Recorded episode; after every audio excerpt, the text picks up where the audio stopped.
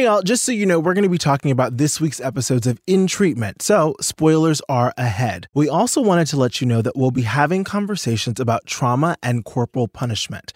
There's also some explicit language in this podcast, so please take care of yourself while listening.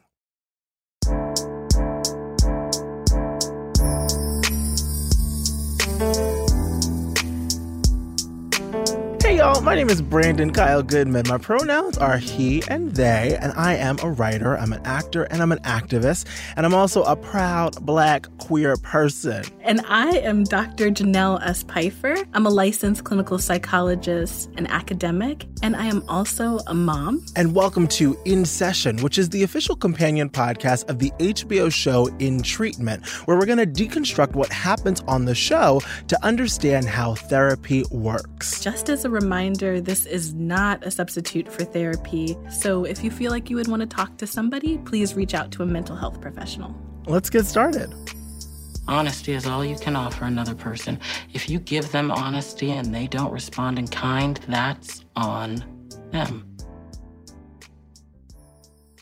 So we are with Doctor Brooke in her third session with her three main clients. So we're still seeing the maternal transference happening between her and Eladio. We get a little deeper into Colin and his marriage, which was really interesting. Mm-hmm. And then also we see Brooke spiraling in her addiction. Mm-hmm. But what really stuck out to me this week was Laila's session. Oh, yes. Laila's session really hit home. And there's so much there related to spanking and culture and mental freedom as an idea. Mm. I think we could spend the whole session just talking about Laila. I think that's a really good idea because I know that this session really brought up a lot for us. Can we actually make a disclaimer here? I want to give us permission to like fumble as we talk about this. Mm-hmm. As we're talking, I find myself on the verge of tears as we unpack this. Me too. So I just want to give us permission and space to fumble yeah. and say some things that may be triggering to our listeners. And so also listeners, please take care of yourself as we unpack this thing that is mm-hmm. so deeply rooted in Black culture and so deeply rooted in our childhood. Mm-hmm. But we're going to do our best to untangle some of it and have some takeaways. Mm-hmm. Beautiful. So why don't we start by talking about Laila's exchange with Brooke about being punished while she was growing up. Anyways, my grandma found me and dragged me and my suitcase all the way back home. And, yeah, you know what happens to a Black girl when she doesn't act right? What happens to a Black girl when she doesn't act right? Doctor Taylor, are you serious? I mean, I know your family is bougie, but, like, y'all are still Black, right? What happens, Laila?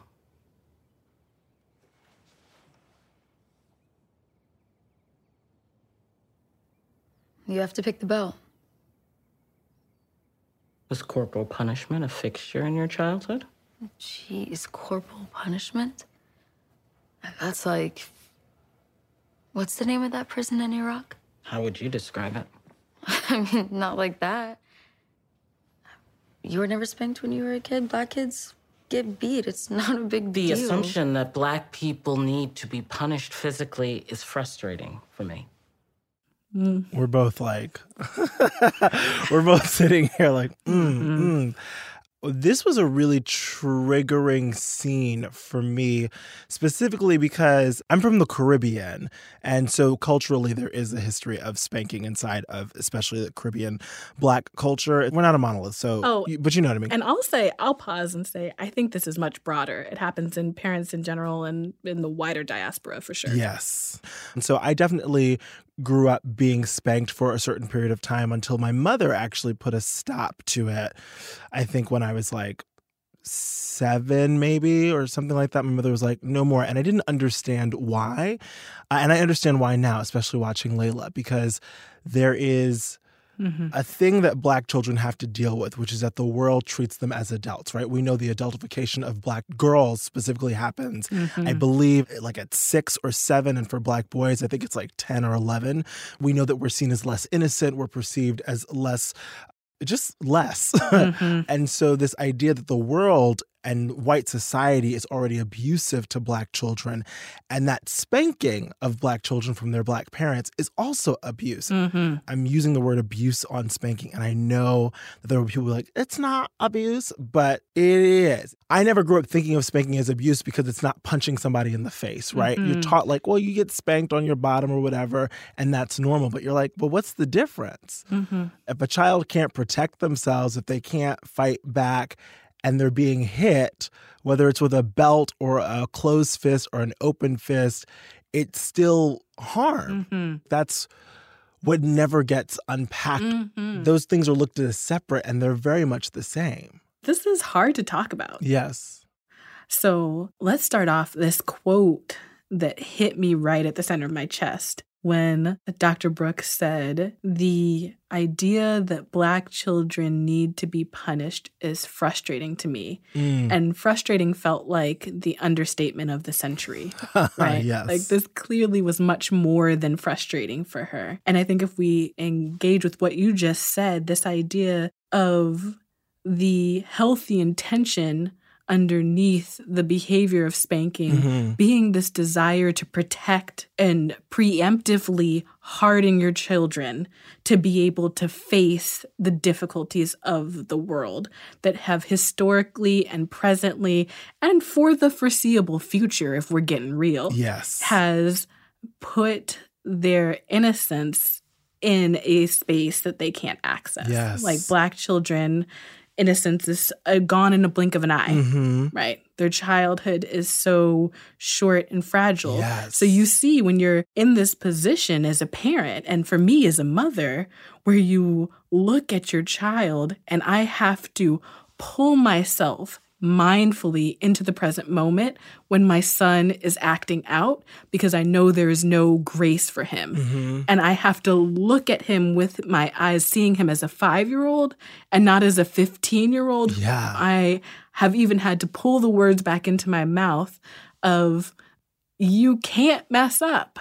And he can't understand this. He's a child. You know, his frontal lobe is nowhere near developed, right? Yeah. But that that feeling of protection that I am trying to prepare you for a world that is going to not give you any grace. Yeah. Mm-hmm. It's not going to give you a second chance. Mm-mm. And I guess to my thing about the spanking being abuse, this is what makes it complicated. Because when we think about abuse, we think about anger and hatred and fuck you. Whereas I do believe that some of spanking, especially for parents, is out of fear and out of love. Mm-hmm. It doesn't, I'm not saying it makes it right, but mm-hmm. when you leave my house, I cannot protect you. And so I need you to know how to fall in line. Mm-hmm. And the quickest way I know how to do that is to spank you, I think is a lot of the thinking behind it, right?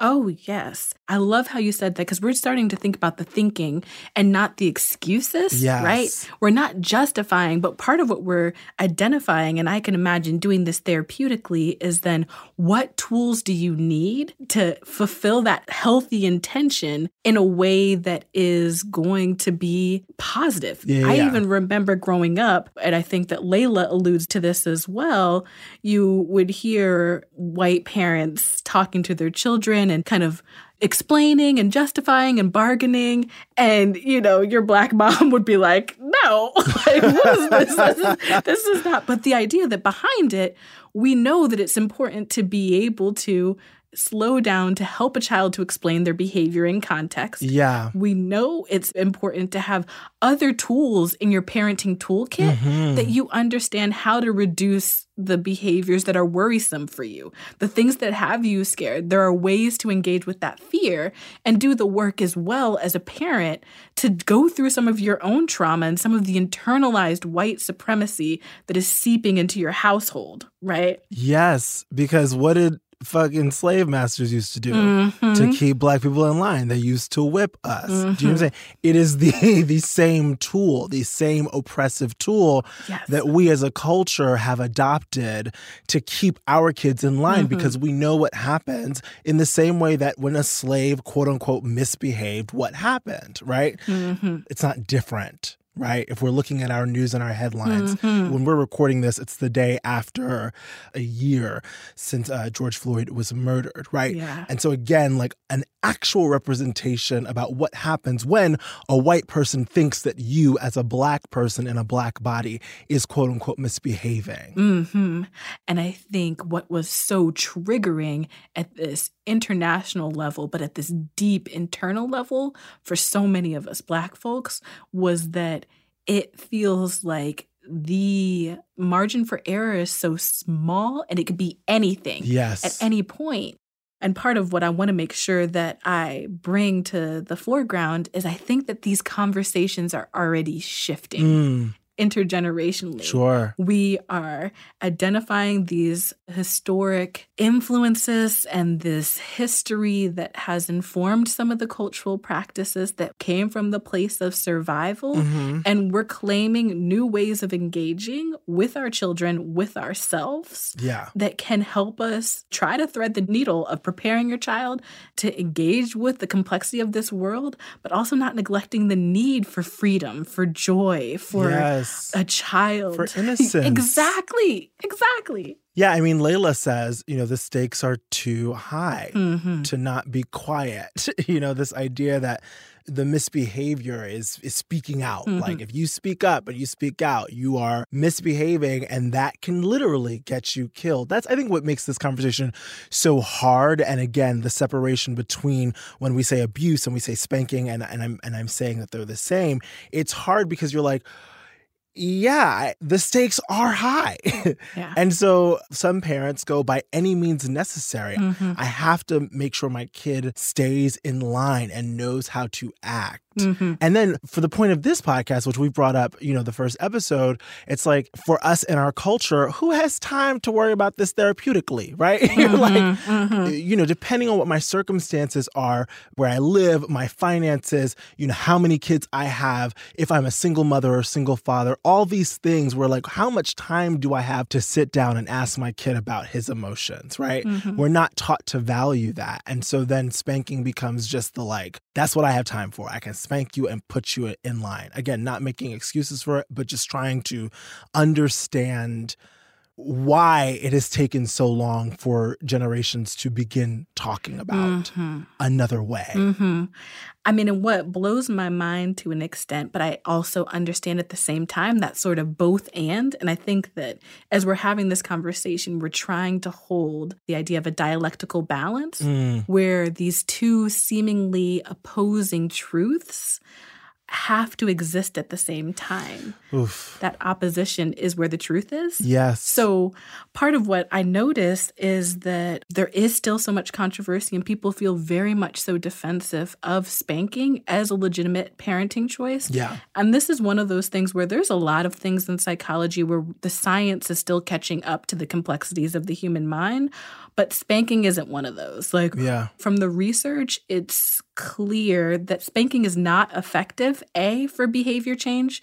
Children who are spanked often have worse behaviors and long-term outcomes, yeah. not only mental health, but engagement in the criminal justice system. A lot of the behaviors, it has the sort of opposite reaction that people are looking for, and it leads to a lot of the negative outcomes that they don't want. Yes. So it's that much harder to watch because you see people trying to use a tool that's like, you know, trying to fix a broken bookcase and all you have is this like hammer. Yeah. You're like, no, you need, you need some other tools in the toolkit. So I do like to underscore the fact I know that people feel defensive, and especially when they look back at their own families and they say, you know, I turned out all right. Right. That's always it. It worked for me and I'm fine. Mm-hmm. Just because you didn't experience the full negative effect of it necessarily, there are still, I think, underlying things mm-hmm. that you're probably not aware of that are connected to spanking and being spanked. Mm-hmm. And so I would argue some of those things is it's harder for you to find a safe space. It's harder for you to possibly trust. Maybe it's It's not physically, but verbally, you might be somebody who lashes out in the same way that you were literally lashed. But mm. those are things that you're not conscious of. You're just like, I turned out okay because, you know, I pay my bills on time. Yes. It's like, it's yes. deeper than that, you know? Yes. And I feel like this is a phenomenal thing to explore in therapy. Yes. Right? There are specific therapies that are about helping you to learn and be equipped to have the ability to parent aligned with what your values and long-term goals are. Like, mm-hmm. there are people that this is their expertise in a warm, non-judgmental way to be a partner in that process. Yes. Because for many of us, how do you know how to parent? Like, we learn from our parents. Right. Like, right. There's no course. I often joke that I did more preparation to, like, go to college than I did to bring a human life into the world. It's a little ridiculous. A thousand percent. But you know, what you bring up is that, like, our society values being right. And this is cross-culture. Like, there's such a value on being right. And when you're told that you're wrong about something, and I've done this, we take it as a reflection of our worth, mm-hmm. as opposed to going, you have never been a parent. Why would you know how to be a parent? Yes. Of course. You should be researching and talking to your therapist and, and reading this book and ba-da-da-da. And of course, maybe your parents did it wrong or did some things wrong because nobody taught them how to be a parent, you know? Yes. Like, but the, the pride, mm-hmm. it requires you to put your ego to the side and go, maybe I can do something differently and better. Yeah. I also think that increasingly we don't want our children to just be in line. Mm. We don't want them to be compliant and obedient.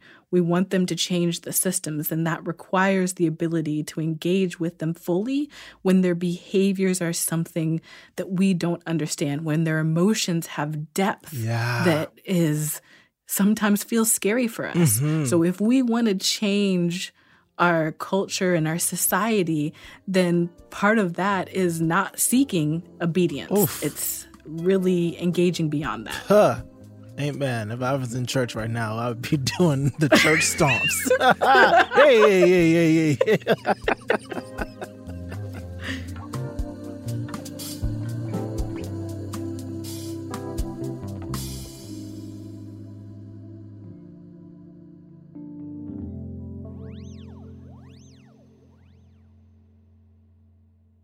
I don't deserve to be hit, and I, I wasn't hit, I was spanked. I mean, there's a difference.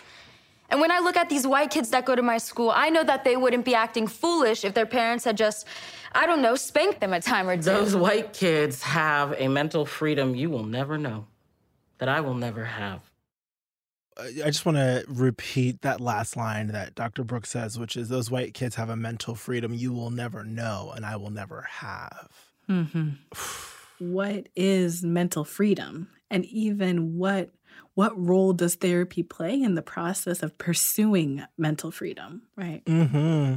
And I would argue freedom, period.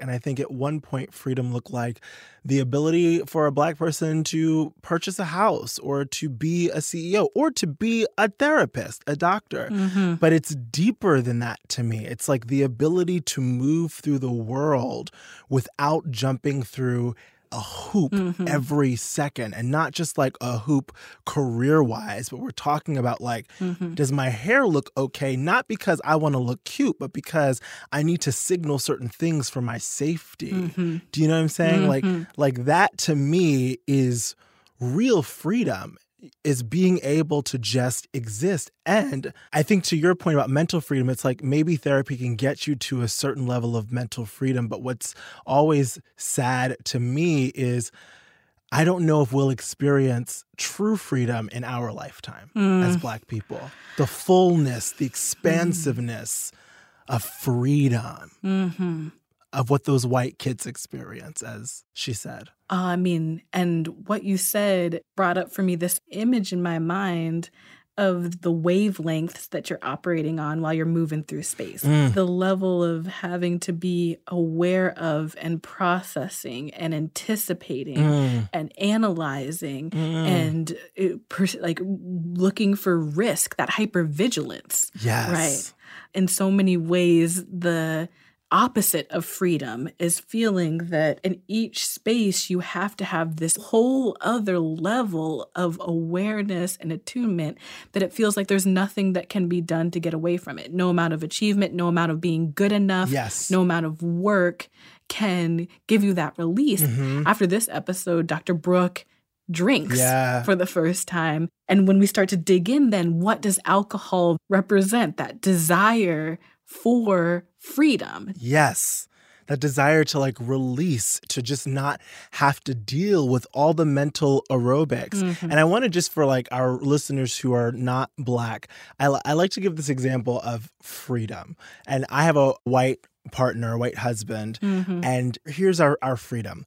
Whenever I walk the dog, I have my wallet and my phone on me. Mm-hmm. And I will not walk my dog later than eight o'clock. Mm-hmm. My husband will walk the dog and I'll look and his phone and his wallet are in the house, mm-hmm. and he's out there with by himself with flip flops, nine o'clock, nine thirty. Mm-hmm. That is that is a freedom that I won't know, mm-hmm. right? Like when I'm leaving the house, I am preparing to be pulled over. Mm-hmm. I'm preparing to be uh, considered in the wrong neighborhood. I'm preparing for what could happen if the wrong person sees me at the wrong or right time, mm-hmm. and what could happen to my life in that moment. Yes. That is something my white husband does not ever think about. Mm-hmm. And I'm sure you as a Black woman have even more of that, because now you add being a woman on top of that, oh, you know? Yes. Oh, I mean, and you have to wonder. I mean, I've wondered, what would I do with that additional mental bandwidth? Yes. What could I do if I wasn't having to defend why I'm in my faculty office? Right. right. If I didn't have to walk outside of my house and already be going through what sort of Laila described, this thought process of, okay, if I get pulled over, if somebody comes, mm-hmm. a police officer rolls by, what am I going to say? How am I going to react? What might happen? What would I do with that additional bandwidth? I don't, I can't even imagine, right? Yeah. This episode was where I felt the most raw emotionally after watching it. Mm-hmm. I feel like I've spent my entire life watching Black kids get murdered, like, for what? For nothing. For a water gun. For... I mean, Black girls getting dragged down the middle of the street for being too loud. Like, the stakes, they're too fucking high for Black kids to be anything but quiet. Acting right doesn't make a difference. But I think to their relationship, what I imagine Brooke and Laila could get to, right, is you may not ever get to that freedom because literally your safety depends on that awareness. Mm-hmm. But what she might be able to get to is feeling of value, mm-hmm. knowing that regardless of how the world is operating and regardless of the ways in which she has to protect herself and prepare and prep, that hopefully inside of that, she can still find value. Because mm-hmm. that's what usually happens, or that's been my experience and why this episode hit, is because of having to do all that, I lost value for myself, right? I thought I was the problem mm-hmm. and not the white kids, right? I thought I was the problem and not the police officer. Mm-hmm. And needing to get to a place where it's like, no, no, no, no. The system is the problem. Mm-hmm. You know, and sure, there are things I got to do to, my mother would always say, just get home, right? There are certain things that I have to do to make sure I get home, mm-hmm. which is even another thing that, you know, I, I imagine certain families aren't saying. Mm-hmm. But can I find value for myself? Yes. Can I find value for my experience? Can I find value for my worth inside of that? Yes. I believe it's so essential to have these nuanced, full conversations that doesn't only focus on the pain and the restriction and the suffering, but also thinks about the unique strength and resilience and flourishing that accompanies that as well, mm-hmm. right? That these are two sides of the coin. And I think we are such a polarized sort of society that we want truths to be clean, and they just aren't. Right? Yes. Right? They aren't. They aren't. They are not. So part of what this idea of, like you said, of finding your value in it, and you can see there is something special about her being in the room with a therapist who she doesn't have to explain that. Yes. She doesn't have to do any education. Yes. She doesn't have to do any labor. They are resonating at like a heart level. Absolutely. You know, having Black, Asian, Latin uh, medical professionals is important mm-hmm. because that identity, when you're trying to deal with that, is important to not have to explain. Mm-hmm. And it's also why it's so beautiful to see now she can go deeper. Mm-hmm. She has a shot at finding that value because Doctor Brooke, I think, understands so viscerally the, the chains of the system. Yeah, you can imagine that this is just the starting point and that they can really dig into it. Yeah.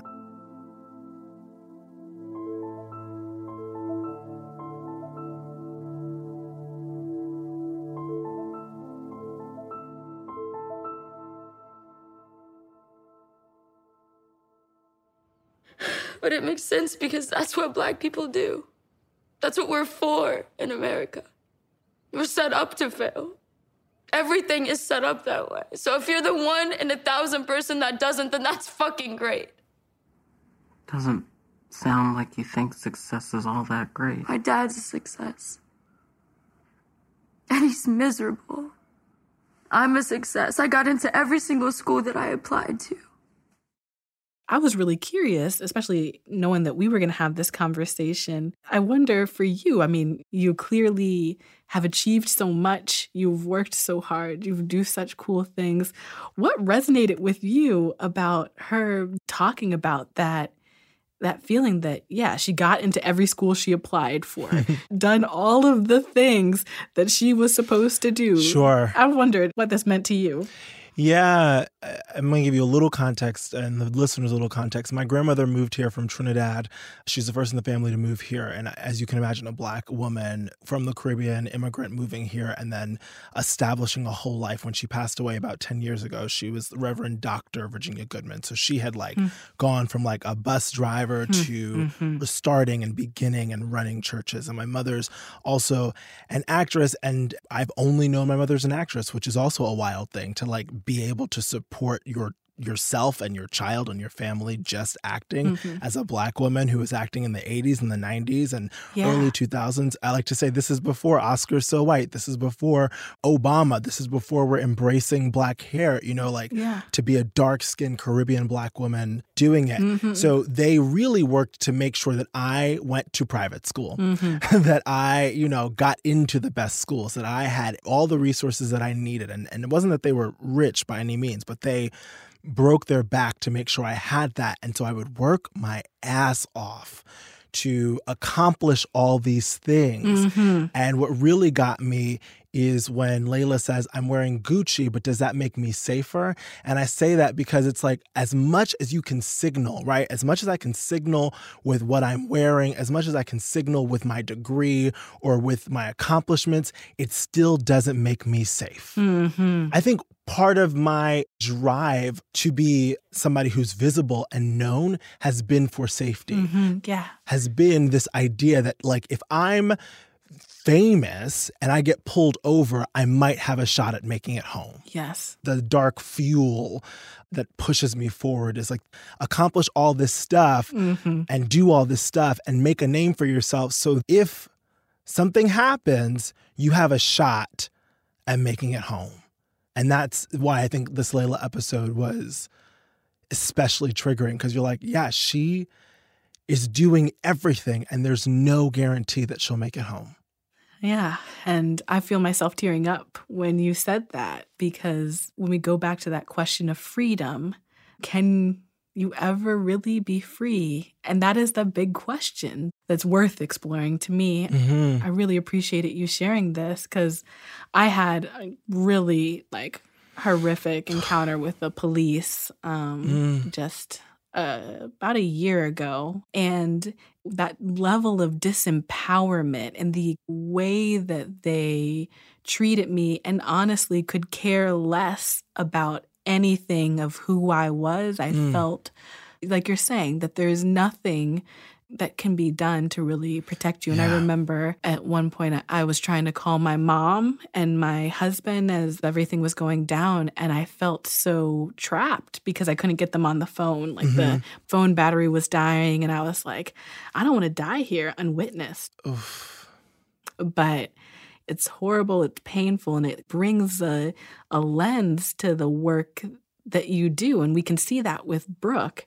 The resonance with Laila is potentially a key to such deep, meaningful work for them to engage with these questions that clearly you and I and Brooke and Laila don't have answers to, but the fact that you actually have the space and freedom to ask them. Yeah, yeah, yeah. And to talk about them and to make space for them rather than shoving it down, putting it in that box, right, that we've talked yeah, about yeah. and continuing to do and achieve as if you are only part of a person. Mm. Even the space to have this conversation with you, though painful, feels healing to be able to name it. Yes, it does. It does. I was also pulled over by the cops a year ago. It was probably the best case scenario. But when you said, I don't want to die here unwitnessed, mm-hmm.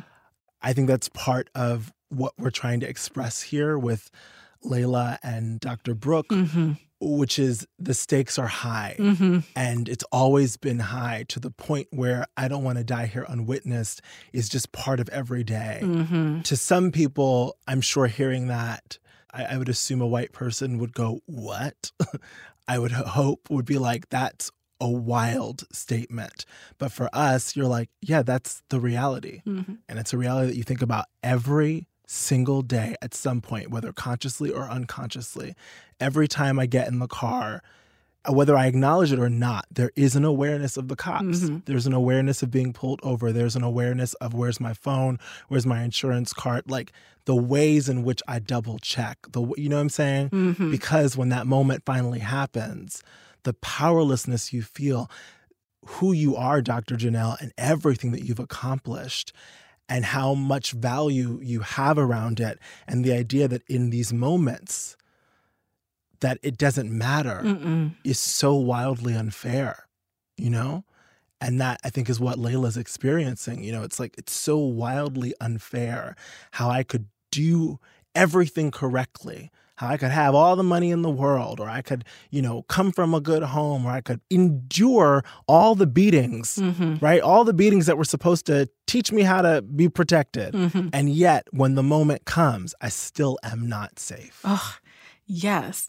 And then it makes perfect sense when she just wants to escape, right? She's like, of course. I'm going to escape into this fantasy that has nothing to do with everything that you've described for me of what my life will be.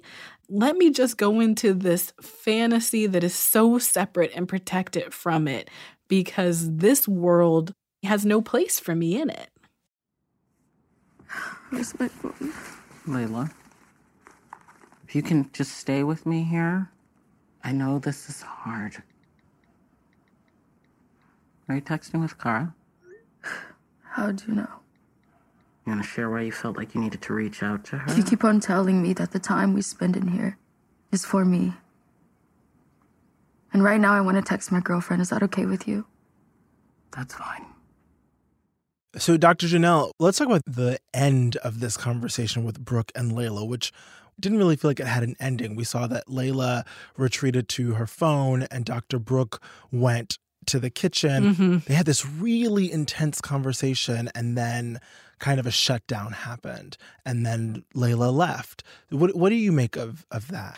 Yes, uh, this was this was hard for me to watch because the pain was so evident in this. Mm. In therapeutic work and in my experience, one of the most important things that a therapist does is when you dive deep in, when you start to pull that up, is really being able to help the client close the loop on that and come to a space where they're able to leave with that reconstitution. It felt fragmented. Mm. What I'm assuming is that Doctor Brooke's distress got in the way of her really being able to create that cohesion and bring it back in.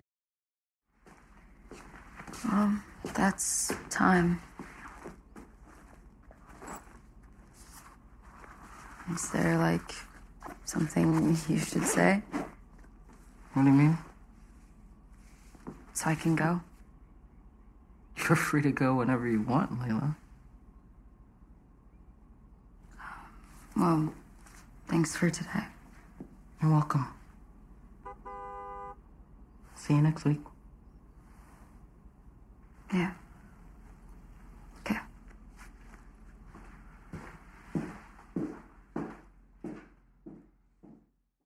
for me especially, and thinking about her as a, a young client, I was really worried about risk uh, for Laila. I was worried about suicidality. Yes. I left really uh, wishing that there was a chance for them to come back together, because I think that that shows up for us a lot when we dive into something that feels really raw and can feel really vulnerable, that we can then leave it fragmented because it gets to feel like too much. It feels too big. Mm. I think therapy serves a really important purpose. One of the things is, yes, that it can be really big and we're going to stick with it and in it. And I always think of the image of emotions as a wave. Sure. Like it comes at crest and then it gets to a point where it can recede. It feels more manageable. That isn't shutting down, but really being able to bring it back together. It's like, we've talked a lot about the box, right? Like opening the box and the fear of opening the mm-hmm. box and being able to put the box back on the shelf, right? Like, yes, that's what we were missing. Like they just opened the box and like left everything everywhere. Yes. As opposed to, okay, just like let's take it and put it gently back on the shelf and we can come back. You know what I'm mm-hmm. saying? Like that organization, that reorganization. Yes. Yeah, yeah. Yes, yes, yes.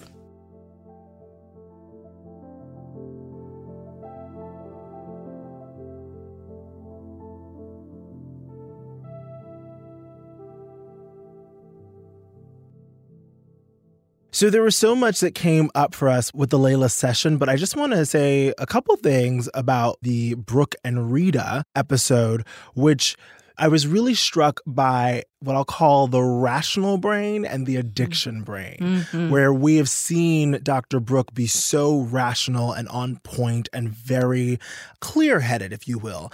And then there's this, what I would just call the addiction brain. Mm-hmm. Here she is kind of bartering with Rita to let her drink and that we can uh, still be friends and that like this is okay, and really using, I think, her skills as a therapist and her ability to manipulate a situation and kind of yeah.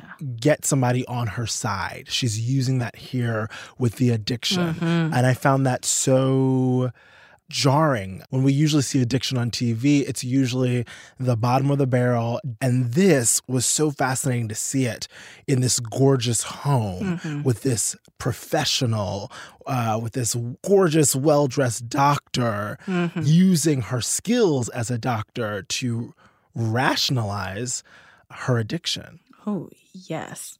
That really does underscore that addiction happens across different cultural class lines in so many ways. Mm-hmm. And it was great to see that represented and to see the conversation between a Black woman and a Latina woman really having that mm-hmm. complicated, nuanced story. Mm. I, I really do also want to call attention to what we saw with Brooke and Colin in the episode. Yes. I felt like we really got to see Brooke on her game as a therapist when it came to that third session flow with Colin and how they were really getting into the work with that pace, with her picking up on and making connections that pulled him to dig deeper, to be more real, to get behind some of the pretense that we've seen, some of this mask that we've seen with Colin. Mm-hmm. It was kind of cool to see. I felt like I was almost watching a sports game, and I was like, yes. Ooh, nice move. Doctor Brooke, I saw what you did there. Um, but Colin was not one step ahead of her this time. She was really pushing him, engaging him, intuiting in the situation, using her intuition. Yeah, she was not gentle with Mm-mm. him. You know, she really went into the ring with him. Oh, yes. Uh, which was really exciting to to see. Colin, what was that? We were having what I thought was a lovely session. Oh, sometimes I feel the need to push back on some of what you're telling me. You should resist that impulse. What, you don't like being tested? I don't like to punch down. So what stood out for me in Eladio's week was that reparenting moment with Doctor Brooke. Mm. And just kind of give a quick breakdown, Brandon. Reparenting is this therapeutic technique, particularly for folks who have had difficult or traumatic relationships with their parents, where you actually use the therapist as a proxy, as this sort of stand-in to hopefully heal some of the painful moments that somebody experienced sure. as a child. And it can be tricky and a little controversial, and we definitely saw that show up with Eladio this week. He wasn't having it. Yeah.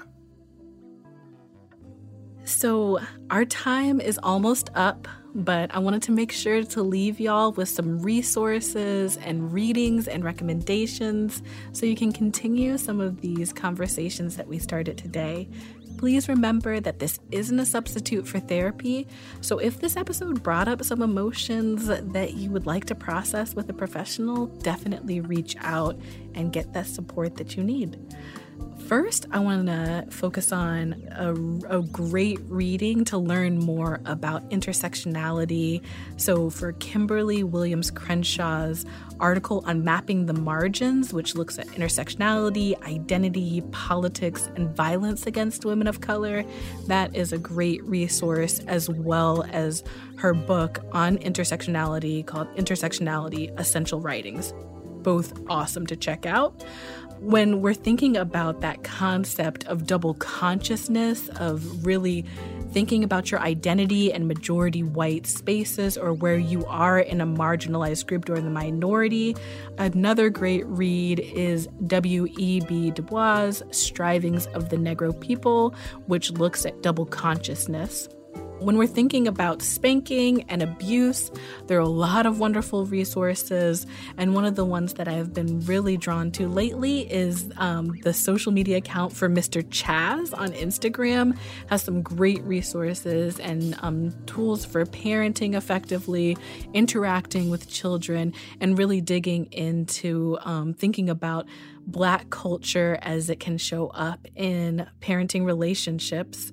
The American Psychological Association also published a report on the intersections between racial trauma and parenting that's got some really juicy data to chew on as you're thinking about the intergenerational trauma and how it can show up in parenting as well.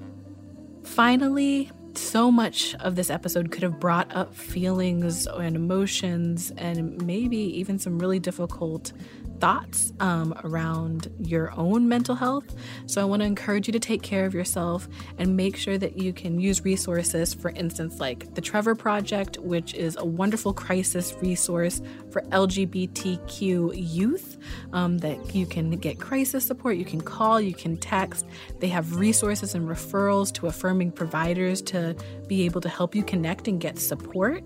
And then there's also the website Black Girls Smile, which has several resources for culturally affirming and supportive crisis intervention and mental health that's tailored to um, Black women and girls and femmes. So yeah, just keep taking care of yourself, and I hope that these readings, these resources are helpful. And you can find these and other recommendations on the In Treatment page on H B O's website. And it looks like that's our time for this week. Which is always so sad. But y'all, be sure to subscribe to In Session, the In Treatment podcast, so you don't miss us. And while you're doing that, why not give us a rating and review? It helps others find the show.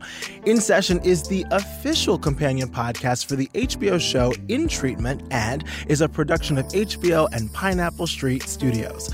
Production music is courtesy of H B O, and you can watch new episodes of In Treatment on Sunday and Monday nights on H B O Max. Doctor Janelle, I'm going to see you next week, same time. Oh, yes, you already know. Take care. You too, hon.